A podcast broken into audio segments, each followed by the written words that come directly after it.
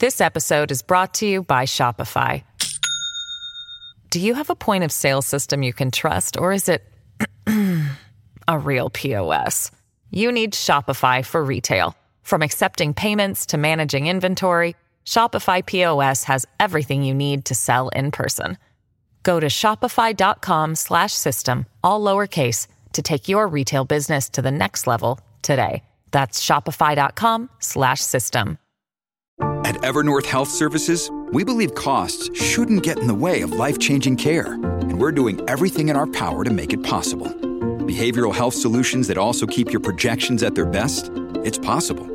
Pharmacy benefits that benefit your bottom line? It's possible. Complex specialty care that cares about your ROI? It's possible. Because we're already doing it. All while saving businesses billions. That's Wonder made possible. Learn more at evernorth.com/wonder. Hello, everybody. This is Marshall Poe. I'm the editor of the New Books Network. NBN listeners like to read books and buy them. So we thought we'd tell you that right now, our friends at Princeton University Press are having a remarkable site wide sale. You can get 50% off books, including ebooks and audiobooks, with the code 50, F I F T Y, at checkout until May 31. You can save some real money on Princeton University Press books. I encourage you to go there and check it out. Welcome to the New Books Network. Hello, this is Lilly Goren with the New Books Network. Today I'm joined by Jordan Miller, who is a PhD student in war studies at the Royal Military College of Canada, the West Point of Canada. Um, and we are not necessarily talking about a new book per se. This is part of our Postscript series, where we take up relevant and contemporary questions and um, points of discussion and we play them back and forth for a little bit. Um, Jordan is joining me to talk about a really fascinating understanding and um, sort of place to put our thinking caps on in terms of understanding narrative, understanding propaganda, and understanding armed conflict. Uh, and particular, we're going to be talking about the war in Ukraine uh, at the moment.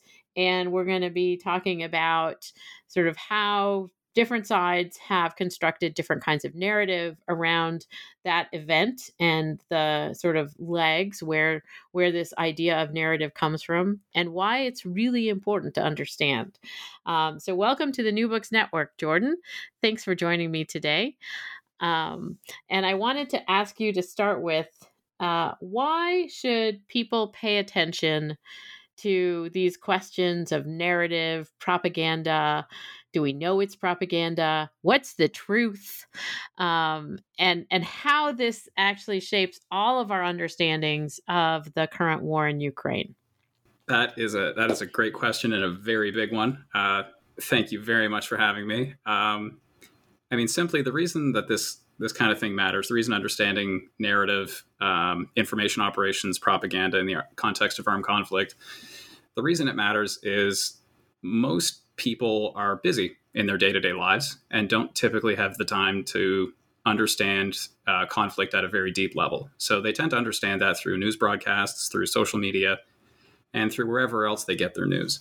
So being able to understand that the information you're getting is not necessarily an unfiltered tap uh, from the battlefield, but it's being curated and presented in such a way as to present a certain impression is important to understand. Um, there's there's the obvious benefits there for for critical thinking, just to be able to look at something with a bit of a critical lens. But beyond that, understanding how all of the data points coalesce into a single narrative. Anyone who's good at, at narrative, at marketing, uh, you know, there's going to be a coherent message. There's going to be a whole lot of segmentation in that messaging for different audiences and for different purposes, but they're all going to align. They're all going to broadly say the same thing. So, in looking at the way in which the information is presented, what's what's emphasized, uh, what symbols, what icons, slogans, that kind of thing, uh, gives the viewer a pretty good understanding of what is being communicated to them, both the text and and the subtext. Like, what what are they actually saying to you?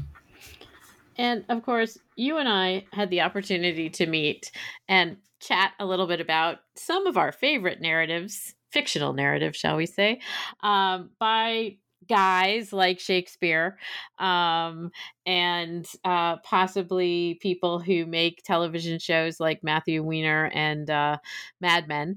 Um, and so these are fictional universes that give us a uh, sort of a narrative that we can hold on to. Um, and so a lot of times folks think about narrative that way. Um, can can you explain a little bit what this word itself means as we dive into sort of thinking about the narratives that are presented around armed conflict? Oh, that is such a great one. Um, I mean, everything kind of hinges hinges on the narrative. Um, so, for a narrative to, to resonate with someone, it has to do a whole bunch of different things. The first thing is that it has to resonate with core beliefs. And core beliefs means, you know, the social context in which you grew up, your assumptions about political order, your assumptions about human interaction, that kind of thing. Um, just as a really good sort of counterexample in there, if you don't speak Romanian and you look at Romanian propaganda posters from the 1950s, it, it won't mean anything to you because the cultural uh, callbacks and the cultural idioms that are being invoked in that kind of thing won't mean anything. So rooting every narrative in core beliefs uh, is is absolutely vital. That's really the start point. Uh, the second thing is is the core message. Now, the core message is what is actually being communicated to the audience, um, and that's that's not always the words that are used. Uh, if we think about dog whistles, that's part of it. Um, one of the one of the best examples uh, Jason Stanley presents in his book is about uh, the Nazi message that there are Jews among us that wasn't a factual statement of the existence of Jews in Germany. That was clearly meant as as as a as a negative thing. Um, but you wouldn't get that out of the core message and out of the text. But that was clearly the intent. Um, core message works a little bit like comedy in the punchline because the thing you're meant to understand isn't necessarily the thing that is said, uh, which is which is important. Beyond the core message, there's sort of individual messages, and that's when we start talking about uh, market segmentation and breaking down your audience. So you may have two or three different messages that effectively say the same thing, but you target them at different audiences in order for them to resonate better. And you connect them with a vector. So, you know, for the under 40 and especially the under 30 uh, digital natives, if you're not trying to connect with them and using digital means, you're probably missing them. Uh, likewise, for over 60, you're going to connect better with radio and television and possibly even print media. So it's important in that narrative that the message is connecting with the audience in the way in which they like to consume content. And then the two things that sort of bracket that whole thing is the message resonating with events in the real world. That's very, very important for two reasons. The first one is that it gives the audience a sense of understanding about uh, the events going on around them. Uh, Ajit Maan's book about narrative warfare is is pretty pretty focused on this point where she says that a narrative is not a discussion about the facts it's a discussion about the meaning of the facts and if you have a daily drip of events and news and you know an evolving world having a narrative that gives the audience a sense of purpose and meaning and understanding of the significance of those facts is almost more important than the facts themselves because the facts are going to change every day with new news reports new new things happening but maintaining coherence on their meaning is is vital to a successful narrative. And then the last bit is playing into a sense of organization and group identity. Either the narrative being communicated tells you why you, as a part of the in group, are correct, or why you've been victimized, or why the other group, the out group, has done something wrong against you to victimize you, how they're wrong. So all these things kind of work together. Like the message doesn't exist in isolation it has to be rooted in the context and it also needs to communicate some measure of group identity and and so you know we have now this this sort of understanding this framework um, and so let's get into the nitty gritty um, mr putin invaded ukraine last february as many people anticipated but were skeptical that it would actually happen. Um, and and so it was a kind of strange thing that transpired. Um, and then there were many expectations about what would happen once it did happen in terms of the swiftness of the end of the war um, which hasn't been so swift. Um, and so, if we get into sort of the background and understanding of how this blanket of narrative makes us think about what's happened in Ukraine, what Russia is about, what Putin's about, what the Soviet Union was about. How do how should we and how do we in fact think about all of those things together? Oh, that's a big question. Uh, I mean, from kind of a, a, sort of history and strategy perspective, uh, Putin once referred to the collapse of the Soviet Union as the greatest geopolitical disaster of the 20th century. Uh, he was an intelligence officer, so he was uh, probably more deeply wedded than most to the idea of the Soviet Union, uh, his identity as as an element of the state. Um, there were a number of revolutions when the Soviet Union collapsed, uh, not least of which in Romania, which I mentioned as an example earlier. There's always been um, sort of an attempt or, or a narrative about trying to regain or reclaim uh, Russian empire or sort of Russian national pride. So if we think about the wars, uh, the first Chechen war, uh, the second one, um, and and ultimately the annexation of large parts of Ukraine in 2014, there's been kind of a constant, uh, not not just military expansion, but uh, you know a rivalry to the uh, European Union in terms of economic and political cooperation in Central Asia. So Russia has, since the end of the Cold War, been seeking to uh, reassert itself in in global politics. So you know the adversarial relationship between Russia and Ukraine uh, at least from the Russian perspective, is not is not something new. What was new is the desire to escalate that from the use of deniable or semi-deniable forces, as was the case in 2014, uh, to a very open and clear invasion, which was telegraphed. again, I'm not the first one to say it, but probably telegraphed better than any war in recent memory.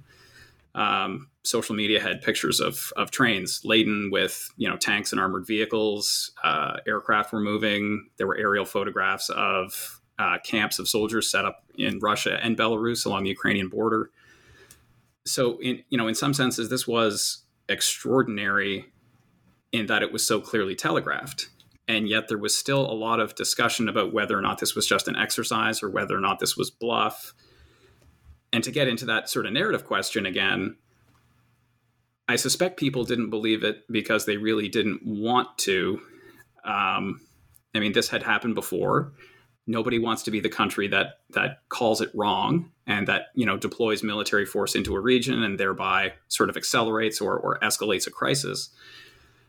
Uh, but notably, uh, President Biden was pretty clear um, during a White House address when he said that he was he was quite confident in late 2021 and early 2022, which was quite telling um, because that seemed to betray that he had sources into the Russian government that were informing him as to what what the Russian state's intent was, which again is in in, in my lifetime I cannot recall something that significant being uh, declassified ahead of time. We've had you know a number of documents that were either leaked. If we think about uh, Chelsea Manning or uh, the NSA leaks, I mean we've we've had source documents get released in large quantities but we've never had the intent of a foreign leader released contemporaneously to my memory.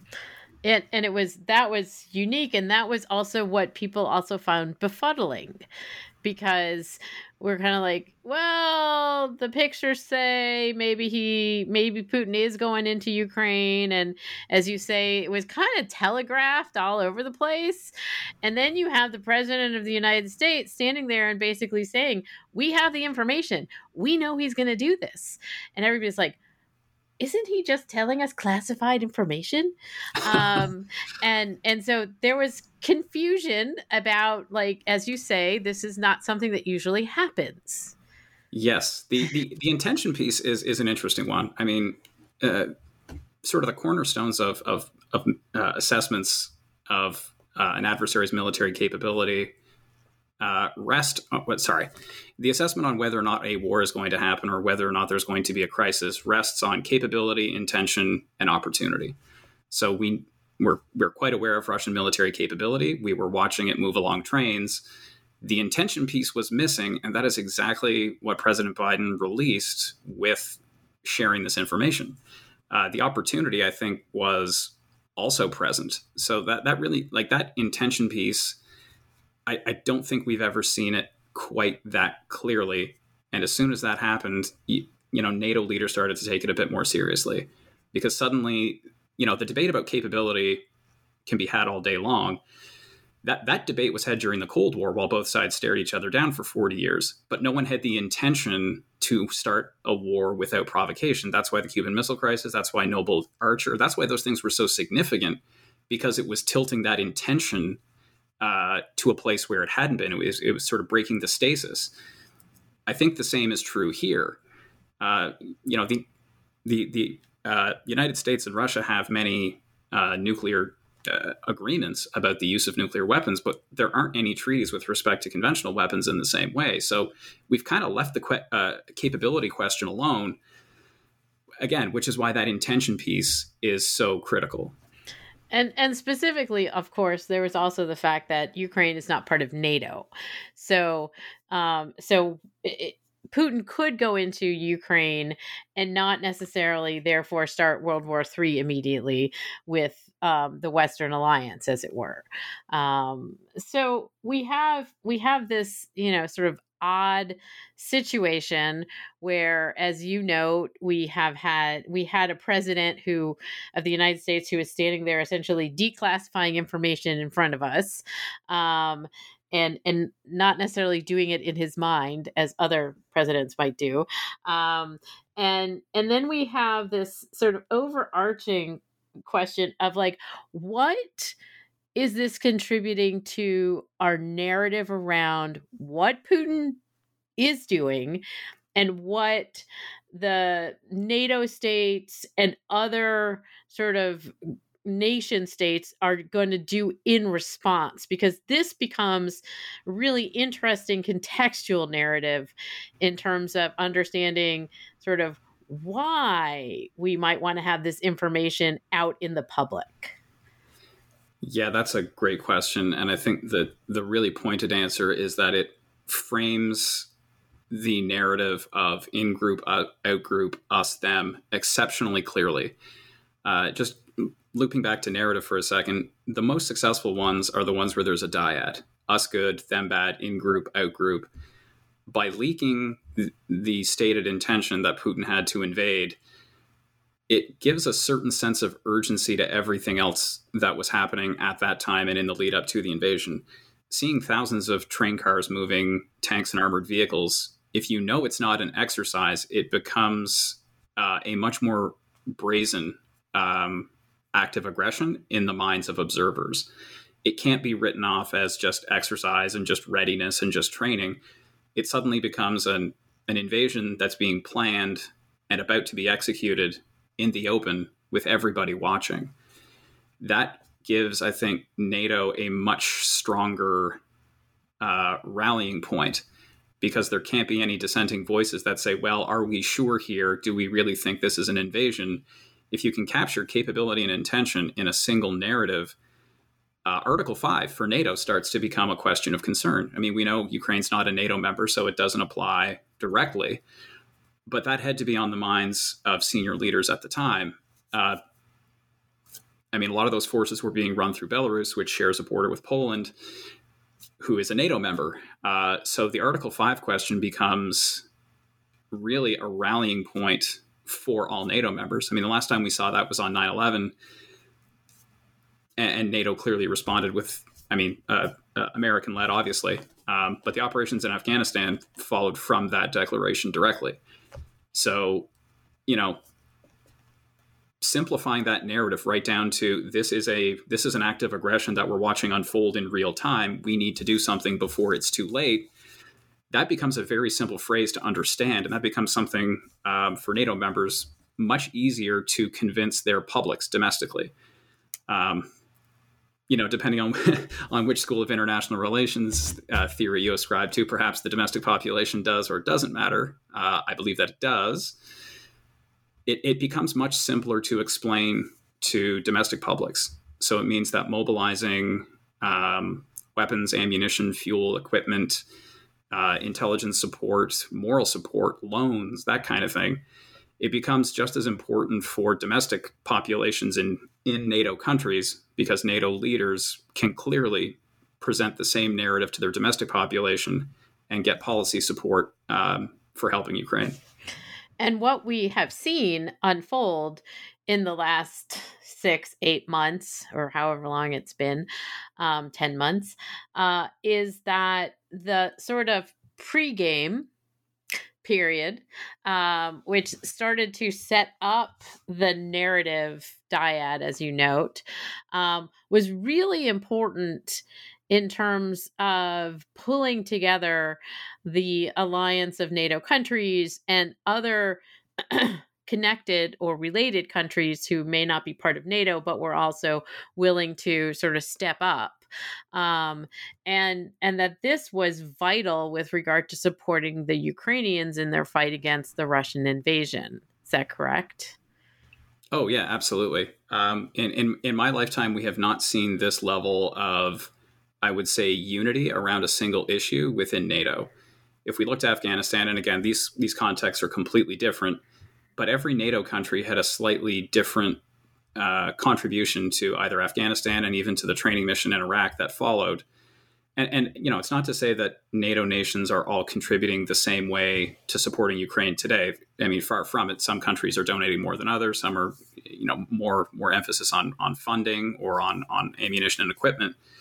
But there seems to be a common understanding around the objective, and that is to give Ukraine all the tools it needs to continue fighting if we look to Afghanistan and Iraq, the NATO, you know, some countries are much more focused on combat operations or on provincial reconstruction or on training the police.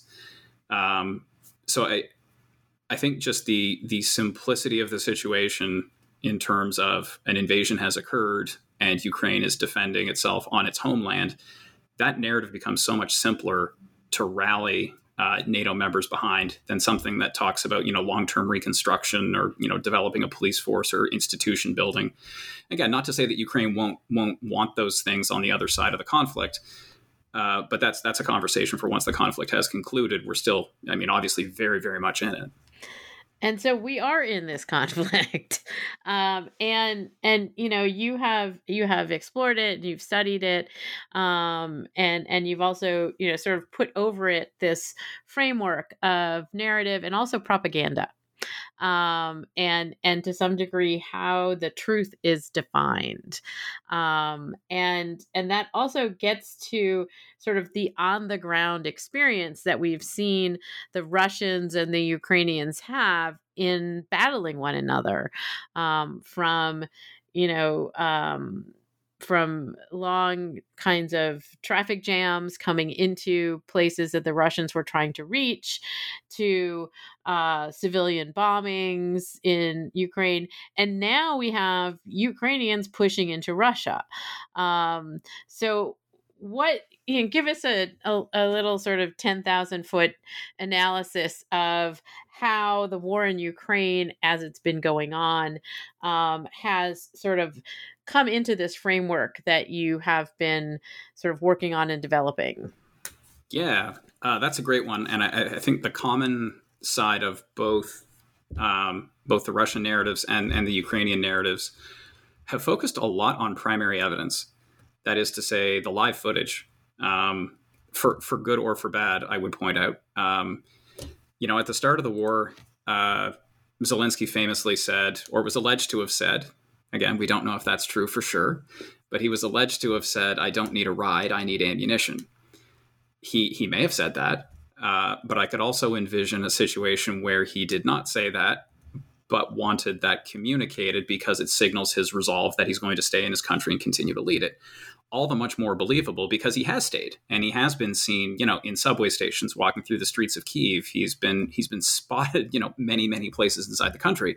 So the fact that Zelensky is staying to fight and to lead is that that is a fact. Uh, so whether or not that statement at the start was true or not is almost immaterial because it had the emotional impact it was intended to. Uh, likewise, the Ghost of Kiev uh, was, you know, to your, to your original question about sort of narrative and propaganda. Uh, you know, propaganda is a kind of narrative, um, but it is not fully genuine in the sense that it is much more focused on eliciting an emotional response based in truth. Um, the Ghost of Kiev was allegedly a MiG 29 pilot who apparently shot down half of the Russian Air Force over Kiev or, or something to that effect. And the video evidence presented was a Ukrainian Air Force MiG 29 flying over Kiev. So we know that that happened. Do we know that this aircraft shot many, many adversary aircraft down? Well, no. But I don't think anyone dug too deeply either because that message rallied with sort of the sorry it, it aligned with zelensky's rallying call of defiance to stay in kiev and to defend the homeland uh, so much so that the ukrainians later admitted the ghost of kiev was in fact a fabrication um, but that that you know if, if, we think back to classical propaganda theory and and, and jacques ellul he talks about the need for uh, claims to be not demonstrably disprovable and even if they eventually are disproven if it's had the emotional impact, it no longer matters, which I think we saw with the Ghost of Kiev. I mean, it it was it was a it was a propaganda lever, and it worked quite well in the eyes of people who wanted to see uh, Ukraine continue to fight and to continue to be defiant. This episode is brought to you by Shopify. Do you have a point of sale system you can trust, or is it a real POS? You need Shopify for retail. From accepting payments to managing inventory, Shopify POS has everything you need to sell in person. Go to shopify.com slash system, all lowercase to take your retail business to the next level today. That's shopify.com slash system. And and so we also have we have this sort of rallying on the Ukrainian side, but we also have another narrative going on in Russia, one that obviously Putin and his circle and the elites are are putting out, but also we start to see cracks in the Russian sort of understanding of what's going on um, as the situation becomes more desperate. Um, and so I, I found it interesting late as we got into the summer and there was this push to essentially draft all men in Russia that suddenly the Russians were not keen on this war as they maybe had once been. Yes. Uh, hmm. So to, uh, to to sort of embrace the Russian language, it, it it it is not a war; it is a special military operation, and and, and you know I'm, I'm not being glib with that because there comes with it a, a different set of rules about who can be drafted into service, what sort of uh, resources of the state can be mobilized. The expectation from the Russian side was that this would be a very quick conflict, and it was it was marketed as such. Um, when things didn't go quite so well, uh, the Russian government needed to mobilize a lot of soldiers. So that wasn't drafting everybody; it was more like calling back people who had done their initial service. So they had some limited military training and they were being pressed back into service. Uh, likewise, we've seen increased reliance on private military companies, which again is something we saw the Russians do in Syria. So, you know, neither of those things are necessarily out of the ordinary in and of themselves. Um, but if we think about the differential between the very sort of high aspirations for a quick, short war and what has now come to pass, that that I think is where the significance lies. It's I mean, the actions are significant in and of themselves, but they have a sort of a special power because of the shifting expectations about what was possible and what victory uh, was going to be achieved. And again, we've seen that in you know similar uh, overtures made at the political level about the desire to negotiate, um, which really looks like Russia trying to freeze the gains that they've had and convince the Ukrainians to cede some of their territory permanently in exchange for an end to the war, which uh, you know, Zelensky and other Ukrainian leaders have been very clear is is not something they're interested in at this time. So the Russian narrative has been a little bit different as it's evolved from not quite the quick um, and and sort of seven days and we're out of here um, and we're 10 months in and we're still here um, situation. And that is also you know sort of what is being communicated to russian citizens with regard to the demands on them and potentially not just sacrifices in terms of being at war but also scarcity and inflation and so forth. Yeah that's a great point that speaks directly to the targeting of narratives. Um, it uh, a lot of those messages aren't meant for Western consumption um, because they're communicated to or through uh, you know Russian political talk shows in Russian. Obviously, uh, we we are not the target audience.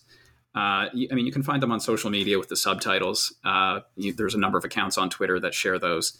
The thing that I find most interesting is that there's a constant evolution of the talking points from, you know, there's still sort of this denazification theme that keeps coming up now and then. Uh, we've seen simultaneous, not simultaneous, but uh, we've seen some messages suggesting, you know, why is this war even continuing?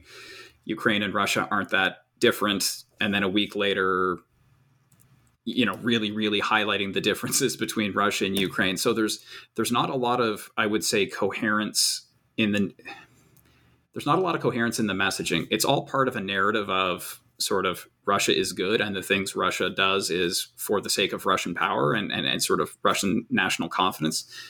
Uh, I mean, Russian audiences are getting a coherent narrative in the sense that all the data points align with that overall narrative, but the data points keep shifting uh, quite quite regularly. We've seen the nuclear issue raised. We've heard some of the the talk show hosts uh, make pretty grand nuclear threats, uh, following on from things that that the president has said. So you know those those messages are not intended necessarily for Western consumption. Like I think that has more to do with uh, sort of strongman message control, which you see in most most authoritarian states.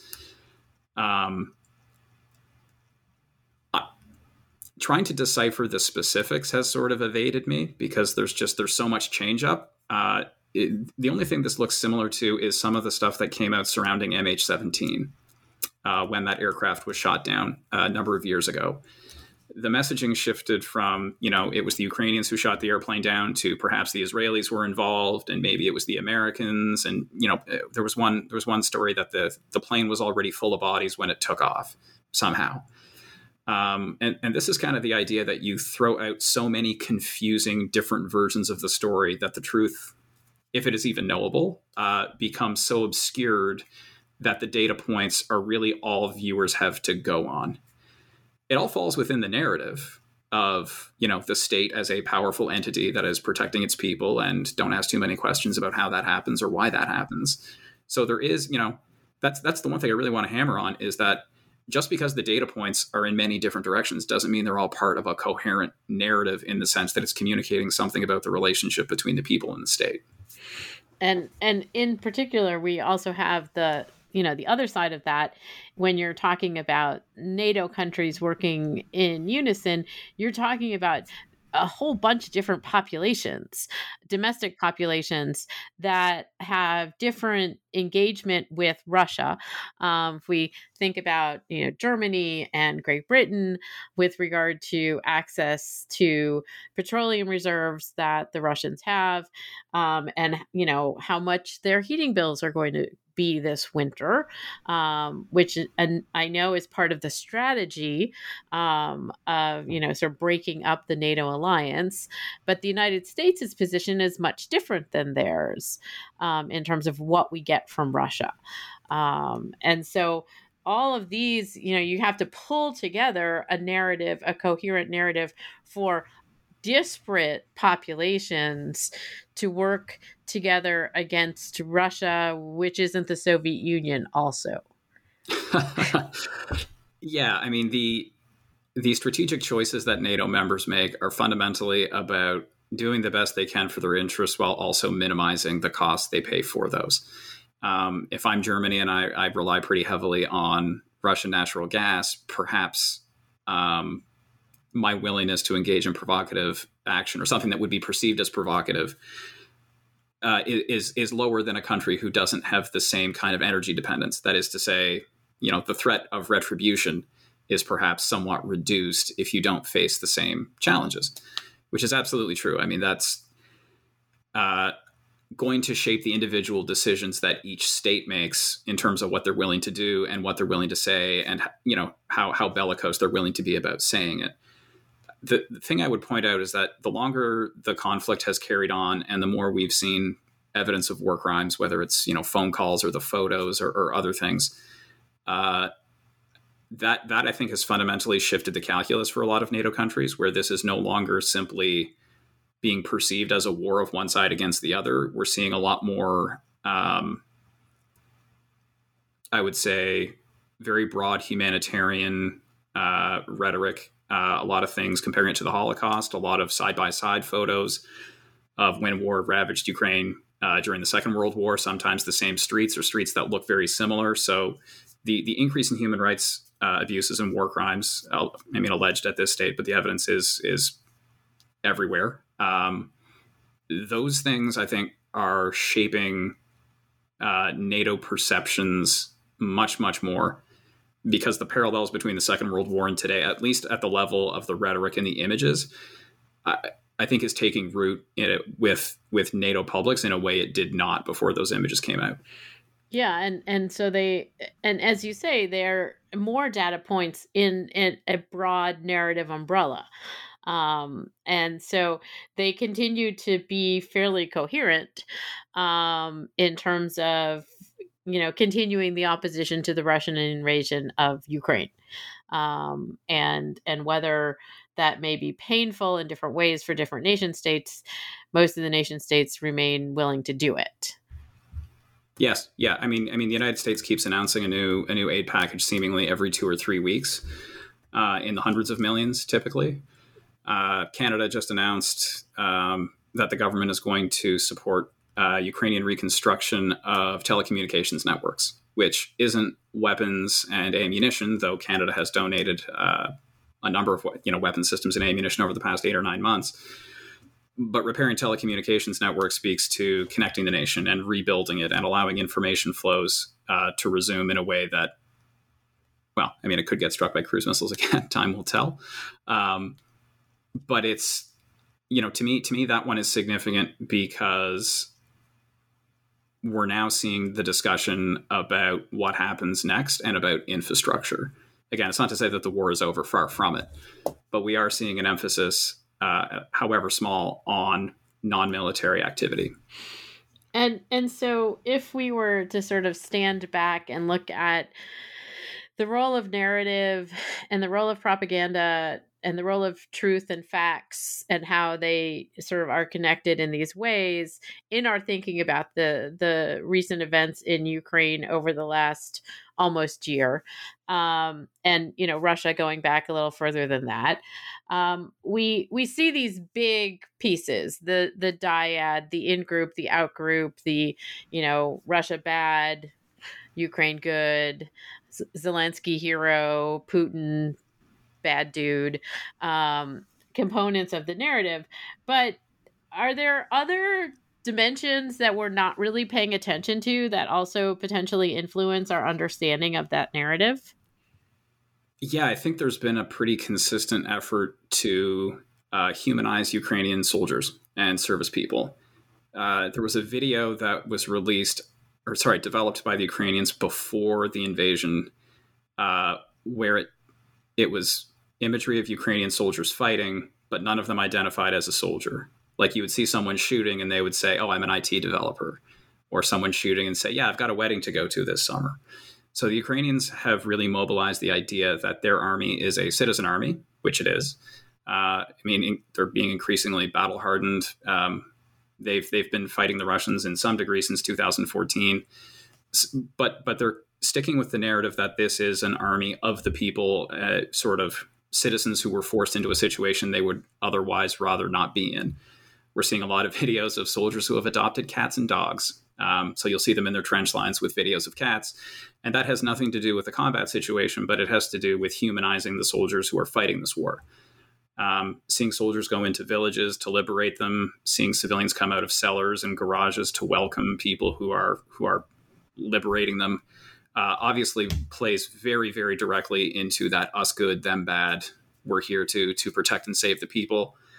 Uh, and then there's also kind of some silly stuff like soldiers dancing, um, which interestingly, you know, it's it's attracted a lot of attention um, on Western social media platforms with this being, you know, evidence of a woke army, whatever that even means.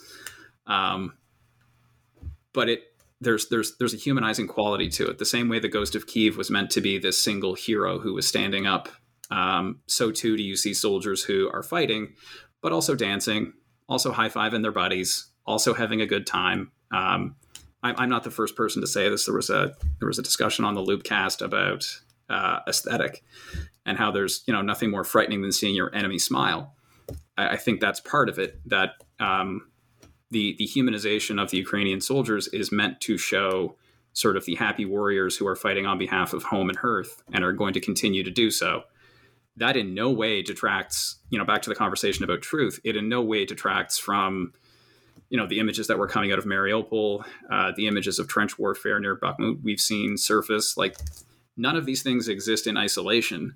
Um, but there's been, you know, quite quite a concerted effort to show the good times as well as the bad, and to portray this as, I would say, a long struggle, but very much. Um, a homegrown and citizen driven struggle, which, you know, from, from the NATO perspective, if that is meant to be influencing NATO leaders, you know, this kind of gets back to the Afghanistan thing. Um, there were some pretty powerful images as the country was falling about hundreds of millions of dollars of aircraft, uh, vehicles just abandoned um, at airfields as as American forces were pulling out, and this became something of a of a media show point uh, for the Biden administration by continuing to show combat victories and soldiers who are continuing to fight with high morale, there's really not much any detractor could say about whether or not this investment is being is being well spent. And if you know those receiving the weapons are using them and are continuing to use them to maximum effect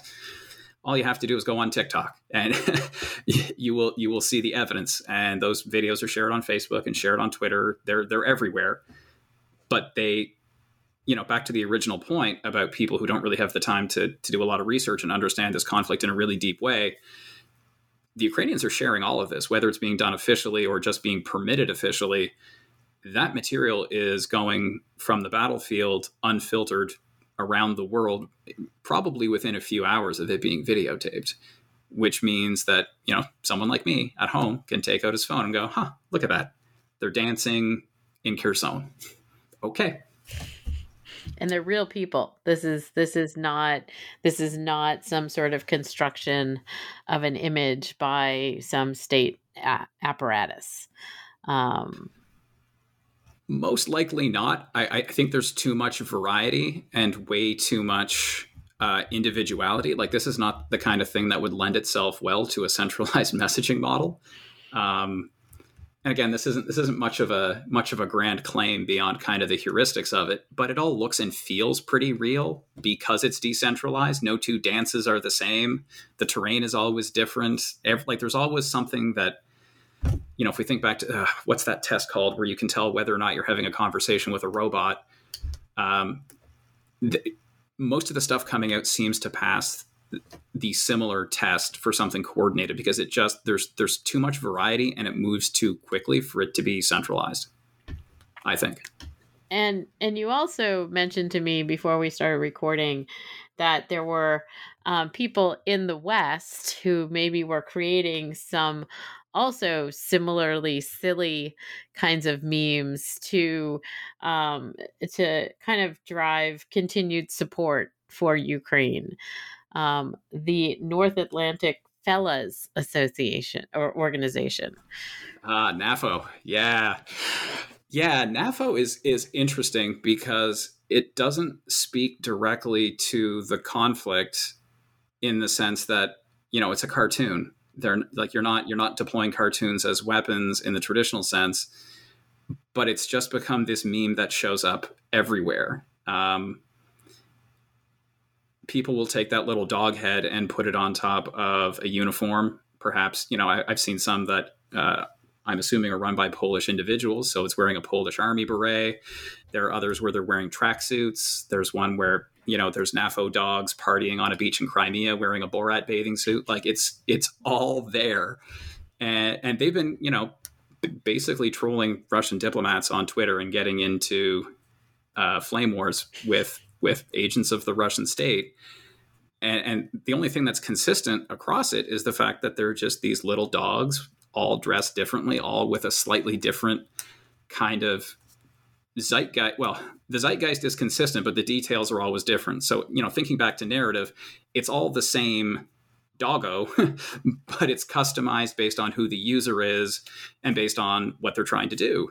And you know, just like the uh, the dancing soldier videos, I'm inclined to believe that it's a real person behind each one of them because, in addition to doing their trolling, sometimes they talk about their interests. There are some people who talk about how they're gun enthusiasts. They're not, you know, proclaiming themselves to be Second Amendment folks, though they might be. And then there are others who are talking about how they do have a dog like that. And there's no like there's there's enough variation in the context uh, and in what they're posting such that I'm I'm hard pressed to believe it is coordinated from the top. It could be people coordinating from the bottom, but they're they're everywhere. There's t-shirts. You can buy them online. Like there's there's a merchandising aspect to this conflict that I I don't think anybody could have foreseen at the start. I mean, I say like I have a Ghost of Kiev t-shirt, so I'm, you know, I'm I'm subject to this also. Yeah, and there's t- you know Zelensky's on T-shirts, and he's on obviously he's on Time Magazine this week, and and so his image is also everywhere as a kind of image of the con- of of this conflict also.